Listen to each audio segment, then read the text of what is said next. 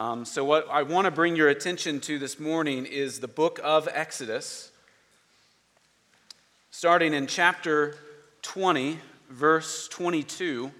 We'll be coming on the tail end of what Ryan preached on last week, that is the Ten Commandments. Now, you'll be tempted to come to our text this morning and try to get through it as quickly as your eyes can skim.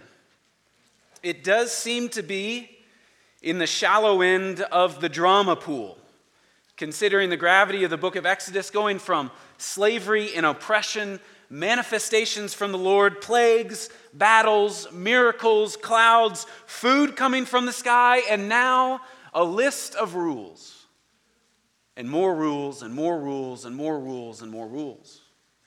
But don't, don't rush through these. Our text this morning is known as the book of the covenant, starting with the Ten Commandments in chapter 20 and going all the way through chapter 24, where the people of God say, We receive your law and we will do as you tell us to do. These are called the book of the covenant, filled with these judgments or these case studies and, and seeing how the nation of Israel can apply the law that had just been given to them. The book of the covenant shows what God required of his people, and that is distinction from all of the world. Distinct in how they worship, distinct in who they worship, distinct in how they live amongst one another, and also distinct in how they use the certain things that God has given them. This is how God has chosen to bring even more glory to himself by having a redeemed people live a certain way that will cause the world to wonder about their God. A pure lifestyle that's one of upward worship and outward love, rather than what is happening all around the world inward worship and inward love. So know this when you come to a text like this, what we are seeing is God's people having been delivered from bondage and they're being called into worship. They're being called into worship the Lord who has done great things for them and through them. And now he's telling them a new, official, righteous way to live. And we see this in the book of the covenant, Exodus 20 chapters, uh, or Exodus 20 verses 22 through this morning, chapter 23, verse 19. Our text has three main parts, I believe a distinct view of worship, a distinct view of people, and a distinct view of social responsibility. I, think, at least in this first part, or maybe first half of the book of the covenant, this is what God is calling to his people to have is a new view of worship, a new view of people, and a new view of social responsibility. And I hope that you'll place yourself in the drama of this often overlooked text and want what the text wants a, perfect follower and mediator and a fulfilling giver of love. Now, there are obvious questions that come to our mind when we read a text like this. What in the world do some of these things mean? What are we supposed to do with these old ancient laws in our lives today? Well, like I said before, these are like case studies for the Ten Commandments. Not an explanation of the Ten Commandments, but an implication, in some cases, an application of some of the Ten Commandments. Implications of justice being rolled out in study form because this new nation now has the ability to, to have somewhat examples or concrete impl- implications of when things happen to them, they know how to react or when people do things against them and they want to do certain things back to those people, the Lord regulates their hearts by telling them how far to go and how near to stay. Now, understanding the place of this law in redemptive history is, is helpful. These laws were given to people at a different time and in a different culture. Some seemed designed to avoid any confusion with other religions, but, but we don't have that confusion today.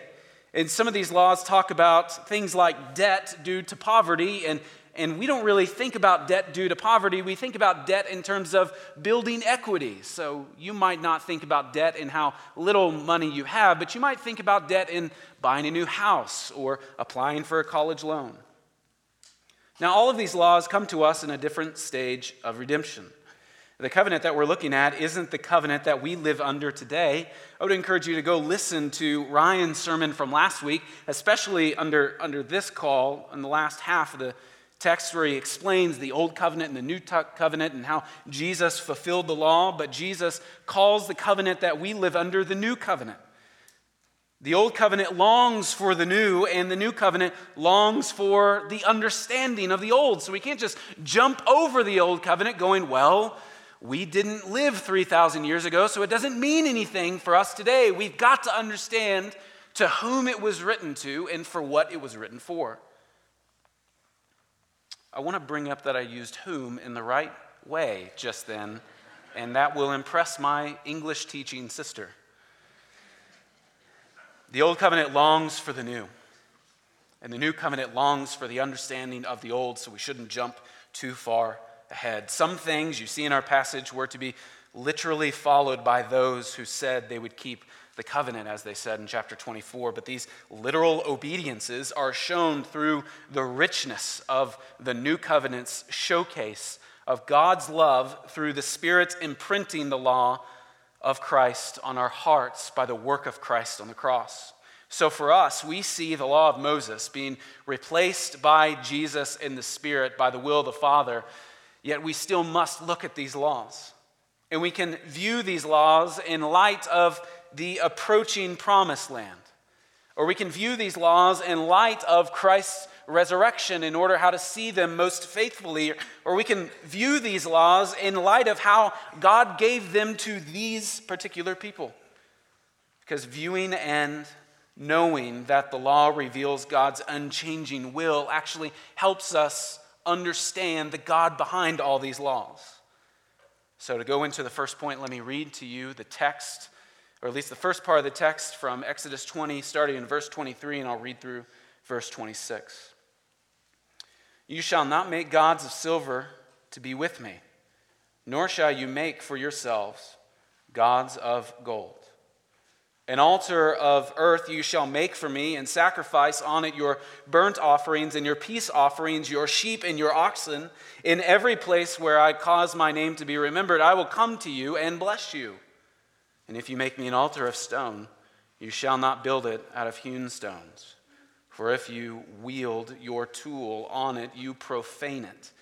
And you shall not go up by steps to my altar, that your nakedness be not exposed on it. So here we see the first kind of case of the Lord revealing how he wants his people to live, and by doing so, he gives them a distinct view of worship. A distinct view of worship is in mind when we see this text from verses 22 through verses 26 of chapter 20. This section of the law is about the altar that must be built for them to rightly worship God.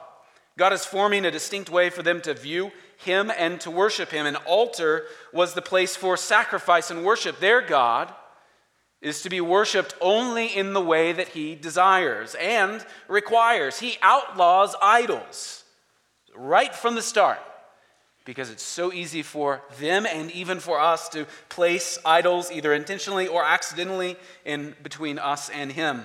He outlaws idols of silver or gold to be crafted because he is spirit. Uncarved stones made from the earth with no elaborate staircase or steps are to comprise his altar. The emphasis on this is the simplicity of God, the purity of God, and the using of pure creation to worship the real creator. This section highlights the exclusive allegiance that the Lord demands of his people. And what we see here is, is this constant tension that's being placed in Exodus and also the constant tension, tension that's being placed in our lives. We all love the idea that in the Exodus, these slaves under bondage were brought into freedom. But it wasn't just that they were brought into freedom, but how we should read the book of Exodus is that they, their allegiance was changed to the oppressive slave masters of Egypt, now to a wonderful, good, and gracious God. It's not that you can just go into life when you are under the care of God and you're like a kid at the playground with no parents around. You can do literally whatever you want on the playground. but rather when God brings people out of darkness and into his light, it's their allegiance that's being transferred here, and he wants his or their allegiance to be placed on him through worship. And in addition to all of this, verse 24 and 26 forecasts the most likely way in which the Israelites would fail in their obligation to love God by worshiping other things or other gods they would soon show that they were much like the Egyptians that they were brought out from. All those plagues that we talked about months ago were about different things that the Lord was smashing in order to humble the Egyptians and showcase his glory to his own people. And he's saying right from the beginning that he is exclusively theirs to worship. So, what does God reveal about himself through this? How can we look at this kind of law, this old, old written word, well, I think within looking at the words, we see the God behind the words. If you look at verse 22, we see that he is a heavenly God. He is outside of us, he cannot be controlled by us, but speaks and guides from heaven. Just pondering that or thinking about that is something that we are often not used to doing because we have so much of the world just at our fingertips. None of us have been to the moon, but we can see the other side of the moon. We, we can go to museums and see the rocks that came from there. Or, or if you have family that lives on the other side of the ocean, you can see them all the time. And here we recognize that, that the Lord who is speaking and commanding his people is one of a heavenly God. Or verse 23, we see that he's the only true God and that he's a jealous God. He's not to be compartmentalized.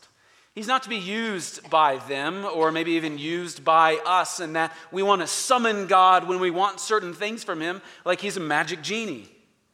And He's not to be downplayed on any level. He, he speaks of exactly what He wants and how exactly He is to be worshiped. He is excellent and glorious and awesome, and He must be worshiped exclusively.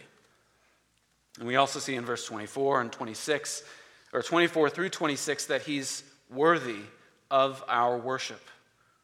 He's worthy of their worship. Here's the Lord speaking to Moses on the other side of the sea, the one who delivered these people from captivity. Moses and this nation are delivered and blessed people. And in God's kindness, in his mercy, the worship of him comes after his exceptional deliverance of them from bondage to oppression. The worship of him isn't, isn't how they got out of Egypt, but because he brought them out of Egypt, they can rightly worship him and give themselves over to him. So, with that being the case, of understanding what this text says about itself and then seeing the Lord behind the text, what must we now think about worship? Well, we should think about worship in an exclusive manner that God alone is to be worshiped. Don't know why, but again and again and again through the book of Exodus, I've been led to think around in my life and seen stuff or people or shows or clothes and activities or even ambitions and thinking to myself, am I first and exclusively worshiping God? Or am I often obsessing over something that has not commanded me to worship it? So we should think about worship and understand that we should exclusively worship God. Second, we should expectantly worship God. We should expectantly worship God. This, this kind of worship was planned out for them. With plans, it was executed. God called them to worship Him in a certain way, and they were called to do it. And as God's church and as Christ's bride, we're called to worship Him in spirit and in truth. And so the question for all of us is is that our sole aim? Is that our everyday expectation? That we wake up or we look forward to gathering with the saints on Sunday and expectantly worship the Lord? If we're tempted to go above or below this, we're, we're disobeying and defaming the one who delivered his people from darkness. So we should worship him with expectation according to his plans for us. And lastly, we should worship him with effort. When you think about all that's involved in just these couple of verses, it took time, it took materials, it took obedience, it took sheep and oxen, it took a new place in their lives to worship Him for who He is and for what He promises for their good. So, as a delivered person, as a saved person, Christian, a, separated person, a distinct person from the world, do you and do I worship the Lord with great effort, with great zeal, with great desire, and great devotion. I haven't been to my alma mater's college football game in a really long time, but tailgating is really fun. And for some reason, if it's a 6 p.m. game, I'm getting ready for that game at like 8 or 9 a.m. I'm checking the weather. I'm making sure I've got everything in place. We have our parking tickets, or we know where we're going to park and Uber from far away to the stadium. We know who we're going to hang out with. We know what we're going to eat. We, we've budgeted things so we can buy a lot of food within the stadium. And that's just before it even starts. It's amazing how much effort we, we put into things that we accidentally worship in front of the Lord. And so I think our text drives us to think about Him as our exclusive God and to think about worshiping Him with great expectation and also with great effort. Remember what He did for you and what that cost His Son's death. And so we see here a distinct view of worship within the text, within this law. Secondly, we see a, we see a distinct view of people. I'll just read, from, read for you a couple of select verses. You can look at them with your eyes if you have a copy of the Bible. They'll be on the screen, but if you have a copy of the Bible, you can kind of see in what context they're in. So in this part, I'm looking at chapter 21, verse 1, through chapter 22, verse 17. But chapter 21, verse 2 says, When you buy a Hebrew slave, he shall serve six years, and in the seventh he shall go out free for nothing. Verse 3 If he comes in single, he should go out single, and if he comes in married, then his wife shall go out with him. Another section of verses in verse 13 of chapter 21 But if he did not lie and wait for him, but God let him fall into his hands, then I will appoint for you a place for which he may flee. But if a man will, willfully attacks another or kills him by cunning, then you shall take him from my altar that he may die. Or chapter 21, verse 15 whoever strikes his father or his mother shall be put to death. Or Exodus 22, verse 14 if a man borrows anything from his neighbor and it is injured, or dies, the owner not being with it, he shall make full restitution. If the owner was with it, he shall not make restitution. If it was hired, it came for its hiring fee. So, so here we have a selection of, of this is where it seems to get very complicated, or it makes us want to go through this passage in a more quick fashion because we look at some of these and go, man, I, I understand what that's saying. If you, if you talk bad about your mom or dad, whoa, whoa, whoa, they get to kill you. Or if, or if you lend something to someone and it, and it hurts someone else, then you have to pay those damages. Well, that makes sense. Or, or even if you are a slave for someone or a bondservant for someone, and you come in and you find a wife through that process, then, then that person gets to leave with you, for she's free too. Some of these things are perplexing to us, and these are social rules or social judgments that could be used and would be used in a legal setting for this new nation. Culturally, they're seen through the lens of, of how God values human life and how they too should value humans. You, you've got to realize that if all of a sudden all hundreds of us went to a new place and we're going to establish a society, we would have to start out with some measure of what is valuable and what is not valuable. Or, or if something happens to a valuable person or a valuable thing, how do we decide what the penalty is for that? And here, some of what we get to see is, is how God places a very high value on human life. Now, think about how liberating this would be for the Israelites to read. Their God, who brought them out of Egypt, views them as people under his good rule, not people delegated to certain classes where they'd be treated judiciously different because of their class. But God sees humans as humans. And so humans should see other humans as fully human. God designed it to reflect and proclaim his distinctiveness and his values to the surrounding nations. So, this nation of Israel, these new people, are to look and act different. And so, God supplies them with a law of if they're ever confused or they don't know what to do, he's giving them these commands of how they can treat one another. And they can treat one another with justice and with mercy and with fairness. Now, just going through a couple of these sections, the first one, maybe the most perplexing to us as Americans, is concerning slavery in chapter 21, verses 1 through 11. The personable laws follow the religious laws, just coming before, and begin in the area of which the Israelites would be most likely to go astray. That is, they would be most likely to go astray and not love their neighbor as themselves. So we have indentured servants, or what our text says as slaves the most vulnerable part of society. Indentured service differs markedly from forced labor or human trafficking, and even those forced labor or human trafficking were also outlawed. We see that God would forbid this in verse 16, but here we have the, the careful treatment of those who are entrusted for you for economic gain or those indentured servants. Israelites sold themselves and or their family members into such arrangements to survive extreme financial crisis. So if my family was in great debt and I just could not work my way out of it, I might sell myself to another family or a farm, or, or I will work for them for a certain amount of years. And, and under these laws and under these conditions, I can have, as a new, redeemed, and bought person, I can have the assurance that on the seventh year, I'll be let go or that I won't be caught by a master and held there forever and ever and ever. Like we agreed for seven years, and on the seventh year, I'll let you go. But you know, now, I, man, you're a really good worker, and I want to build another barn. So I'm actually going to keep you for longer, and you can't do anything about it. Those would have been laws outside of Israel, but here we're given laws of outward fairness.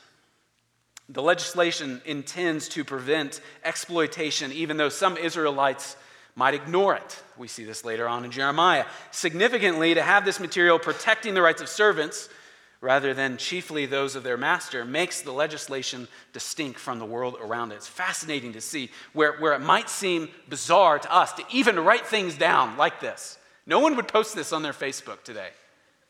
But, but here, these Israelites would see this as oh, we are, we're not only worshiping an exclusive God, but, but we're worshiping one who treats human people fairly from the outset. And, and though we might be given over to our sinful desires, or though we might exploit people, either on purpose or accidentally, there are laws that He's given His people so that we can't fall into that trap. These suggest that these servants would be treated as human beings rather than mere property, like what they just came out of. Another section we see concerning humans hurting other humans. In verse 21, verses 12 through 32, some sins, according to these laws, required the death penalty for Israel. These included willful murder, or the murder or cursing of one's parents, and the abduction and enslavement of an individual. Other offenses, such as quarreling and striking a person, or one slave, or a woman carrying a child, were also accounted for in these. So, so these were expansive laws and case studies for people to evaluate how they can treat people because God is giving them a distinct view of people that they're either not used to and also different from the world around them. Even knocking out a slave's tooth involved penalties. Or attacking livestock, or when livestock would be hurt. The cases mentioned here help illustrate the principles of some of the Ten Commandments and highlight particular applications for us. Now, verses 22 through 25 of this chapter are some of the most well known verses in the Old Testament. Among them are for two reasons. Many find the biblical argument against abortion in verse 22, where if you strike a woman and she's pregnant, that child in the womb is recognized as a human being and also demands penalty from the state. Now, politically, I don't think this is necessarily where we should go to if we're trying to make an argument from the case of Scripture on, on what Christians ought to believe about Scripture. Because if we start saying, hey, well, there's this one verse and you must apply it to today, then, then we also have to deal with all the other verses that we go, I don't know how to apply that to today. But either way, what we see in here is a legal, long standing precedent that the Lord who created life recognizes it amongst his people from the beginning, both the value of a woman and the value of the person inside the woman. And even with that, the, the, special care going into the detail of, of not just large things like people as a whole, but, but if you knock over a woman and she's with child, there is a penalty for that too. Because that child is someone who is under the care of the Lord. Also, we see in verses 23 through 25 the famous phrase, eye for an eye, tooth for a tooth.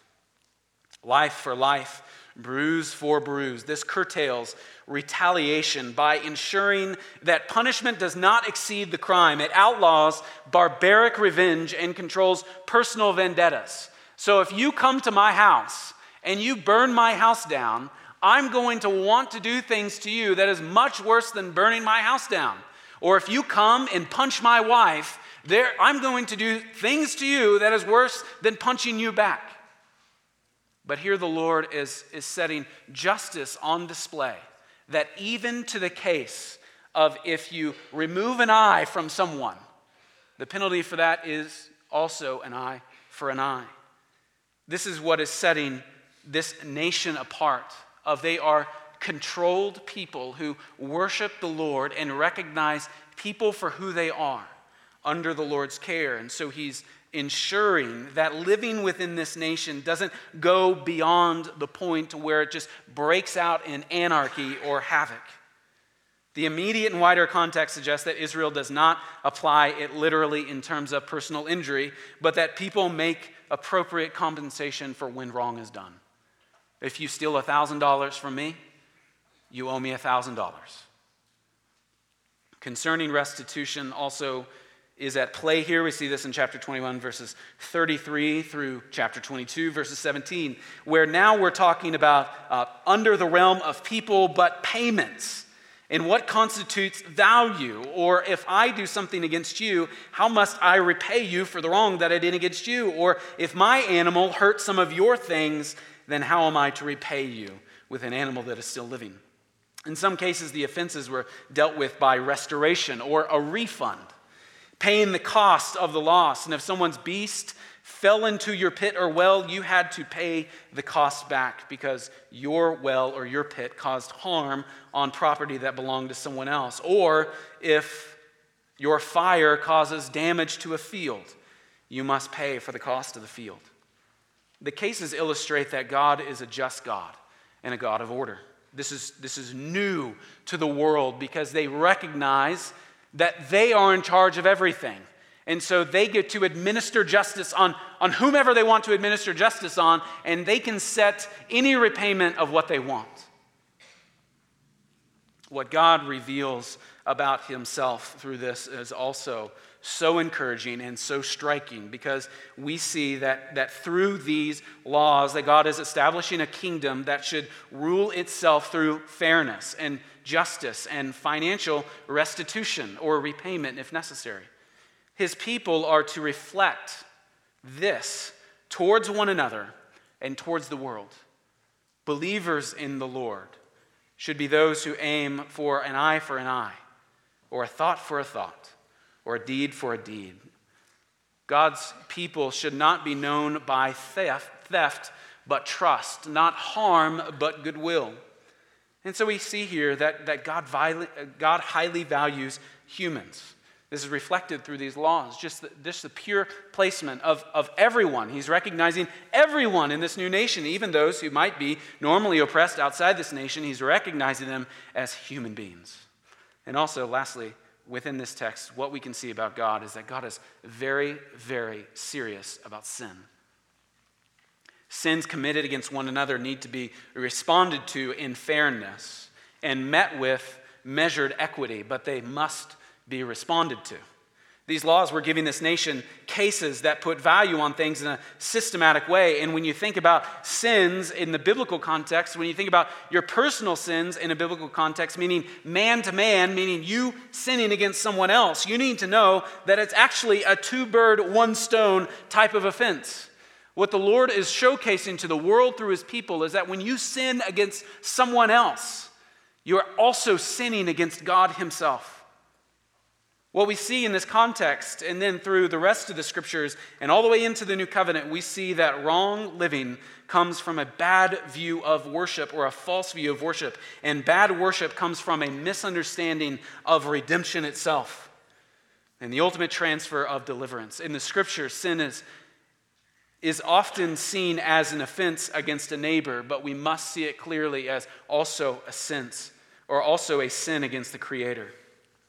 And so there must be debt to be paid for our offenses, like a parking ticket that you might have. There's a fine for that. Or cheating on your taxes, there's a penalty for that. Or taking the life of someone else, there's a penalty for that too. But the payment or restitution is not just by the state or by the IRS or even by the city parking officer, but also by God. God will not stand for sin in his midst. It does not delight him, but rather it deters him from blessing them. Our sins are an offense against God. Now, the laws in this section all relate to sins on people, whether intentional or unintentional, and prescribe the appropriate penalty for these sins to be matched. Here we can see a, a small beginning to a long shadow to the cross of Christ where the severity of the punishment reflects the nature of the assault and the sin. About 20 years ago, there was a severe nuclear accident in the former USSR. A nuclear reactor at the Chernobyl power plant blew up in the middle of the night, and immediately blame shifting and cover ups began. Bosses and subordinates were simultaneously doing, doing two things. They were trying to salvage Europe from the point of nuclear chaos, and they were wrongly trying to cover up their own tracks or cover up their own sins or, or distracting people from looking at one thing so they wouldn't look at, oh, I actually pushed the button. And the more people tried to hide the truth of what really happened, more and more people's lives were now in lethal danger. And during the immediate recovery of the accident, there was one main scientist who did everything he could, even to the point of risking and losing his own life, in order to put truth on the table. One of the lines that he said from his famous speech in a mock trial was haunting to me when I heard it weeks ago. He said, Every lie we tell incurs a debt to the truth and sooner or later that debt will be paid. Every lie we tell incurs a debt to the truth, and sooner or later that debt will be paid. No one was paying attention to the facts he saw, and sad and tragic from every angle was this event, but every lie that they told incurred a debt to the truth. And in hearing that, and also thinking about our scriptures this morning, we see time and time again sins that people would commit or you and I recognize that sins that we have committed, and each sin deserves a penalty to be paid. And it was fair. And the debts would not be unfairly reaped. Justice will be applied as it was applied through these laws at that time. A shadow extends here to our view of God's judgment, where sins, your sins and my sins, must be dealt with. And it will not be unfair. That's the most alarming thing about the, the truth of the gospel is that our is that our sins will be fairly administered and God's judgment will come down on our sins. But the question is will our sins remain on us or will they be placed on Christ? So, the reality of this text is seeing the gravity of the tension of when people do wrong against other people, or when people do wrong in their worship, or even when people do wrong in their things, they are incurring a debt that must be dealt with. Maybe to put another way, this phrase every sin we commit incurs a debt to holiness, and sooner or later that debt will be paid. Now, for Christians, we know and we recognize that, that the debt for our sins was paid by Jesus' death on the cross. The, the substitute for sin to to remembering this payment no more in this judicial system, longs for our understanding of the, Christ, of the cross, where, where when we place our trust in Him, our sins, it seems, and it shows, and it is, were placed on Him on the cross. So that when God comes to us to establish the new heavens and new earth, judgment will not be poured out on us because it was already poured out on Jesus. And so the question for you, if you are not a Christian, do you recognize the reality and the truth that when you sin against someone, that's bad? And that must be repaid through paying a fine or through seeking forgiveness in some way. But also, do you recognize that when you sin against someone, you actually sin against their Creator? Jesus goes on and goes deeper from the Ten Commandments that we, that we have, whether it's don't steal, or don't commit adultery, or don't worship any other gods before me. He actually goes, uh, don't just don't, just don't murder, but also if you have a murderous thought, that, that's the same thing. You're, you're sinning against someone else. And so if you see yourself as outside of Christ, you're not a believer in the Lord Jesus, you need to remember that all of the sins of your life and all of our lives incur a debt to holiness, and it must be paid by someone. And do you think you can stand it? Try for a minute to withstand it or thinking about withstanding it. But take refuge, friend, in what is told to us in Psalm 86 and in so many other parts of the scriptures that for you, O Lord, are good and forgiving, abounding in steadfast love to all who call upon you. And so, in this archaic text, non Christian, non believer, you might see rules and laws and weird things and peculiar things, but, I, but what I hope you take away from this is that if you place yourself under that law, you realize that you have no hope because justice will come down on you. But you can call out to the Lord, and He is good and forgiving, and He's abounding in steadfast love. Look around you and see the distinction of the church or of Christians, how they, how they think about people and how they see the Lord.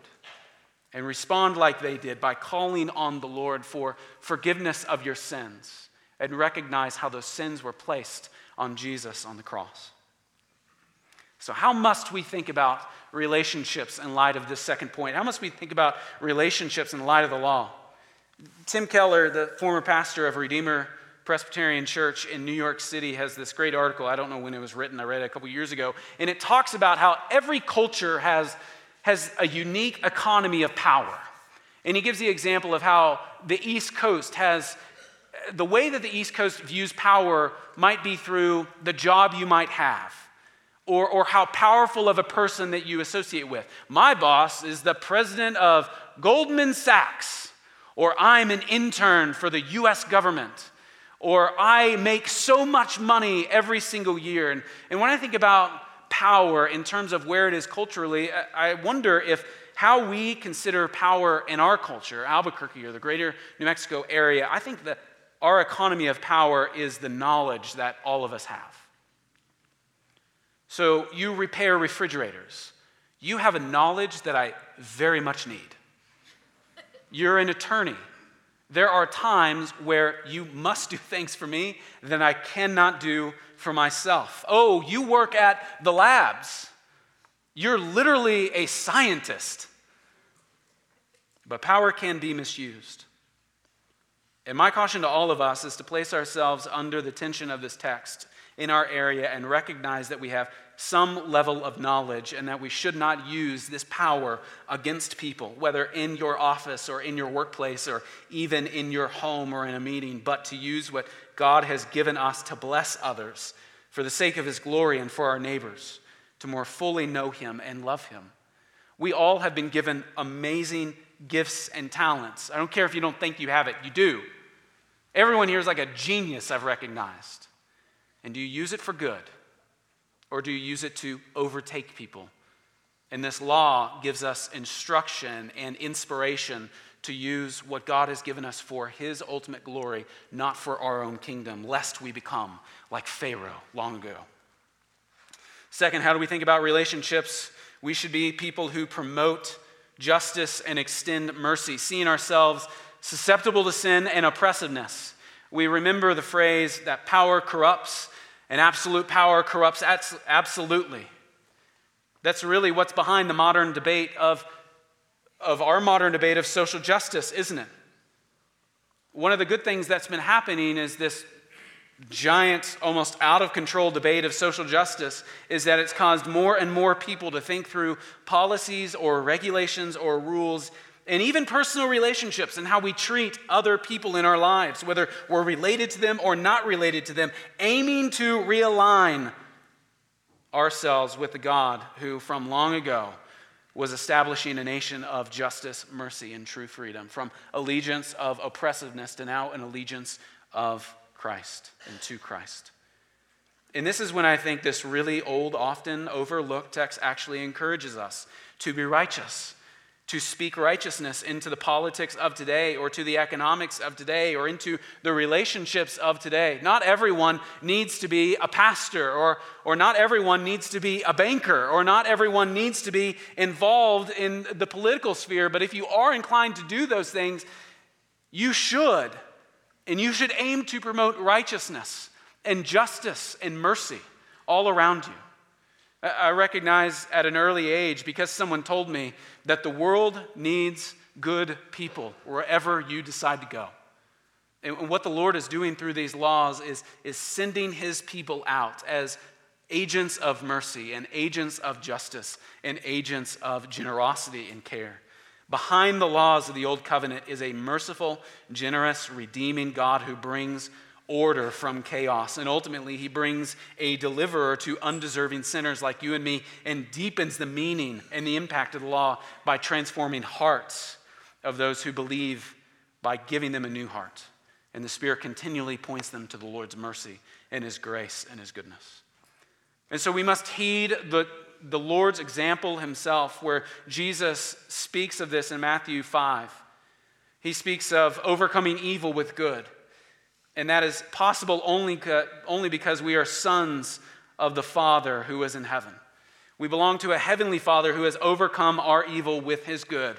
And as we live out the richness of the gospel, we recognize that God does not repay his people as their sins deserve, but showers them with mercy and compassion. We're reminded of Psalm 103, where the Lord is merciful and gracious, slow to anger, and abounding in steadfast love. The steadfastness that these laws call for, the patience that they call for, the mercy that they call for, the graciousness that they call for.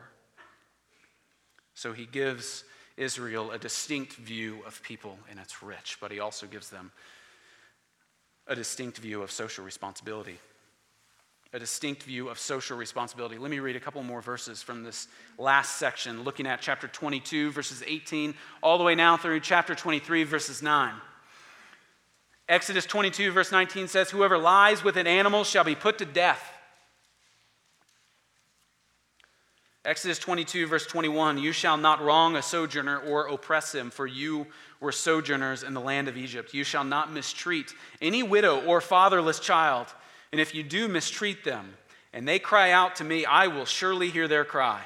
And my wrath will burn, and I will kill you with the sword, and your wives shall become widows, and your children fatherless. Or Exodus 22, verse 29. You shall not delay to offer from the fullness of your harvest, and from the outflow of your presses. The firstborn of your sons you shall give to me. And lastly, Exodus 23, verse 1. You shall not spread a false report. You shall not join hands with a wicked man to be a malicious witness. So, the meaning of God's instruction to his people through this is just quickly that sorceresses and bestiality and false sacrifices are ungodly and wrong. Now, what's alarming about this is they would be naturally inclined to give themselves over to this. That's why these rules existed so that when they are tempted to go this direction, they have guardrails to say, don't do that, but also to distinguish them from the nations around them. That there is no other God except the one true God. That there are examples of who you can be with relationally. And also, there is no need for false sacrifices. This text is also highly against oppression and unlawful or unethical loans. Immediately after these cultic laws and is a series of laws aimed at proper treatment of others through things, whether Israelites or foreigners living within their borders. The first one concerns the, the mistreatment of oppressive or of the oppression of aliens. This, of course, is exactly what Israel was in Egypt, aliens themselves, and the law makes the connection with that explicit. So they should be treat, they should treat others like they should have been treated when they were in Egypt. Aliens were disadvantaged portions of the society, alongside widows and orphans. Having no husband or parent makes this person vulnerable to praying hands and oppression. This is why God, God's command is accompanied by this warning. Oppression of these people will not go unnoticed. God will hear their cry, and he will bring judgment on those who seek oppression of the weakest of them. Verses 25 through 27 are speaking about the proper treatment of the economic needy. If a poor, if a poor man is loaned money, don't charge him interest. Don't charge your brother's interest. Presumably, the, the proper motive for lending money to the poor is to help one's neighbor and not make a tremendous profit out of it. It was customary to take a pledge and a loan or transaction as a form of collateral, but the fact that someone would give a cloak as a pledge rather than sleep warm at night, well, this nation needs to treat that person well and good. Don't take his cloak, let him go to bed. Give him what he needs to wake up the next day. These laws highlight what we have seen throughout the book of Exodus that God loves his people and he is protective of them against any abuse, including abuse at the hands of fellow Israelites. God's people must not become like the people they were saved from. And so he gives them laws to help them think through these actions. And then verse 28 forms the conclusion of this main section by warning by a warning to the Israelites not to disregard God or the rulers because cursing the rulers that God has established is like cursing God himself. He talks about worship through offerings, through firstborn, and even the giving of yourself in holiness. He talks about that your testimonies in court ought to be true, because why would anyone believe anything about God if they know that they can't believe you in court when you're supposed to be as truthful as you can possibly be? He talks about what to do with an enemy's animal or the oppression that continues throughout this section. Now, maybe you have zoned out at this point. I see sleepy heads all around the room. Or maybe you think you've read them before. Maybe you'll say to yourself that you'll read them again. There are a lot of things here. And throughout the rest, or throughout the first five books of the Bible, we see that the Israelites consistently receive laws from God saying they will fully commit themselves to those laws and then they break them. And God's instruction to them leads to their willing rebellion. And like I mentioned earlier, man's sins wasn't just against man, but is also against God. And if you haven't seen this yet, Here's where I want you to see the aim of Moses' words. He is writing these words as God gave him these words. These words are given from the Lord for the blessing of God's people. And I think too often, I'm, I'm speaking with a mirror in front of me, I think too often we treat more easily applicable words in the scriptures much like we treat these hard to understand or hard to apply words. We think we get it, or we think they don't apply to us, or we wonder what they're there for, or we're like, well, Paul lived a long time ago, so who cares? God's words are always for the building up of faith of God's people. You, you, should see that the penalty for these sins are never overlooked. And when there is a need for repayment, we're reminded of our need for a substitute by Christ.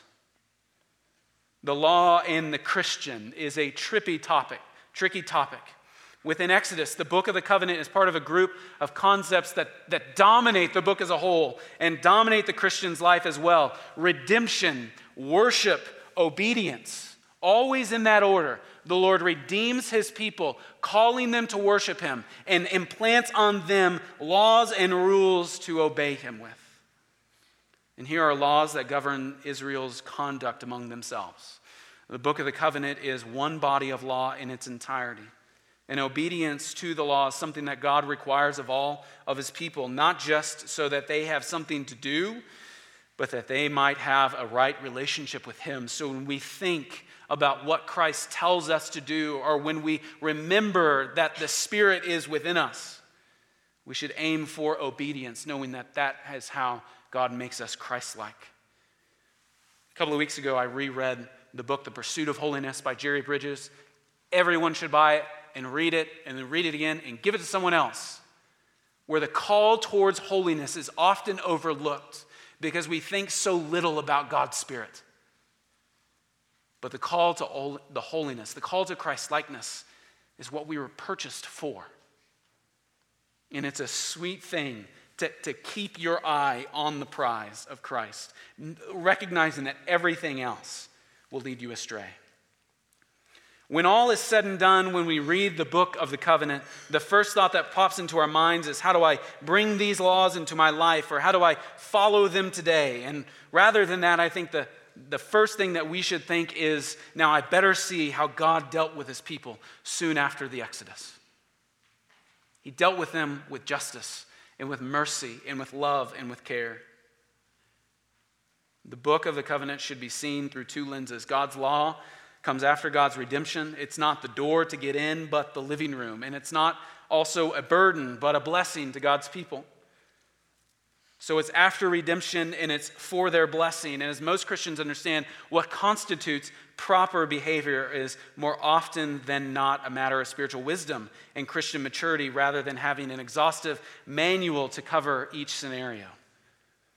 And most important, as with the Israelites, the Christian's view of the law must first be rooted in the knowledge of what God has already done.